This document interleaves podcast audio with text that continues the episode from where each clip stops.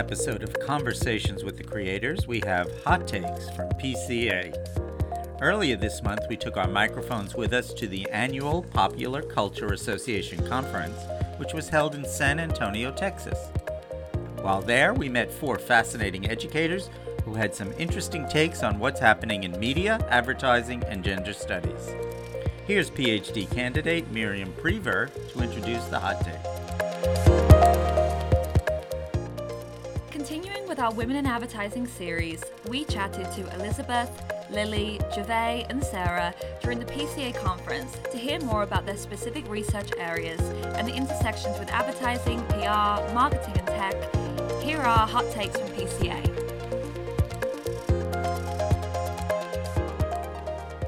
First, at a panel on dance, Professor Elizabeth June Bergman from Muhlenberg College presented a fascinating case study on how Mitsubishi hired Madonna in the eighties to star in their advertising in Japan, not in the U S. Madonna, who was a pop icon, was hired to change the image of the not-so-cool brand and expand its appeal to a new, more youthful audience. Madonna's dance skills were part of the reason she was hired, and Professor Bergman explains the qualities of her dancing that made the advertising so powerful. Once you notice the ubiquity of dancing in advertisements, you can't not see it. Um, and there's a great a great book by a um, dance scholar named Colleen Dunnigan um, that, that really teases out some of the theories um, at play there. Um, and ultimately, dancing is um, communicative of affective qualities, right? It connotes um, vitality, it connotes oftentimes positivity, it connotes joy, it can connote togetherness. Um, so all of those associations um, of sort of happiness, of, of celebration, um, sometimes of sensuality or sexuality, of being empowered, right? Those are all associations um, that are linked to dancing in advertisement, um, and therefore it's very productive Um, for getting consumers to invite them into feeling. Next, we spoke to Lily Kunda, a PhD candidate in media studies at the University of Texas, Austin, in the Department of Radio, Television, and Film. Lily is also an assistant instructor. Lily's P C A presentation was titled, Sponsoring the Culture, How Corporations Use Ads to Platform Their Support of the Black Community. She spotlighted the B E T Awards and compared them to other award shows. My comments around that, I go to um, a scholar that I read, um, Marisol Sandoval, I believe. Um, she has a book, I can't quite remember the name off the top of my head, but um, she talks about how the hegemonic nature of capitalism, if we are going to corporations to solve um, systemic issues through like corporate social responsibility, what that does is it just reifies capitalism and tells us that Um, we're going through the same thing that is causing some of the problems to solve those problems.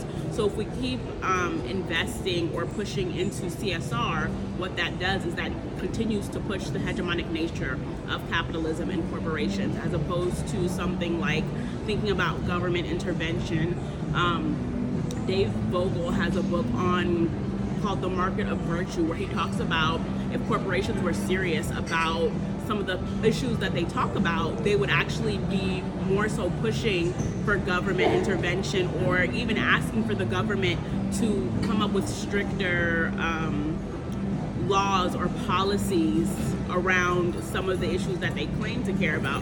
Rather, the problem with like C S R or branding and these issues is that honestly there's no oversight, you know, so they can, they're only solving the problems to the length at which they feel is enough, and usually it's just enough to make it seem like they care. So that's kind of where my research is kind of focused around. So. Next up, we talked to Javay Frye-Nekrasova, sex educator, content creator, writer, activist, and artist from the California Institute of Integral Studies. At her P C A presentation, Javay talked about how rape culture is incorporated into popular television shows. From One Tree Hill to the Sex Lives of College Girls, Javay spoke about how normalized rape culture is and what this means for a larger societal conversation. We asked Javay how is rape culture portrayed in advertising? Is it accurate or salacious? Here's what she had to say.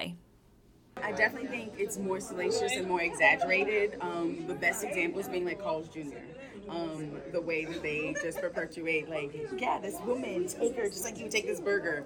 Um, very much like this, like, um, inherent privilege to women in their bodies, or just people's bodies in general.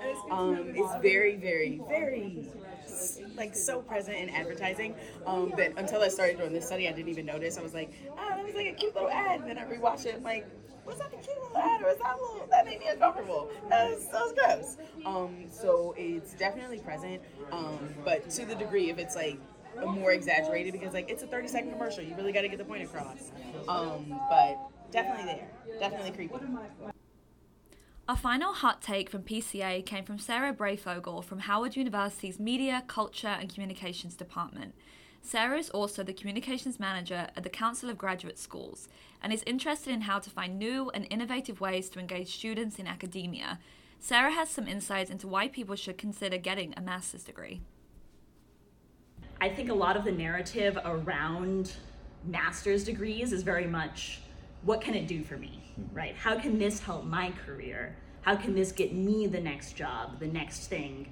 And that's a part of it, right? A master's degree opens a lot of doors that may not be open with a bachelor's and may give you some really specialized skills.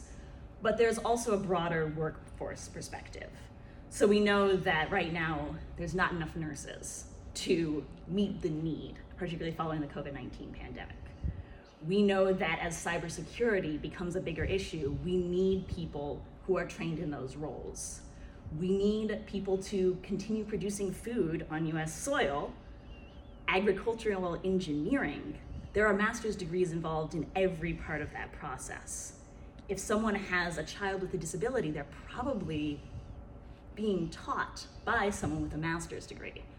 So this broader social impact of having more people who are master's educated is really huge. And I think understanding it not just as what can a master's degree do for me, but also what can I do with a master's degree to help my community? I think that's a really interesting part of the value of a master's degree and of a graduate degree in general.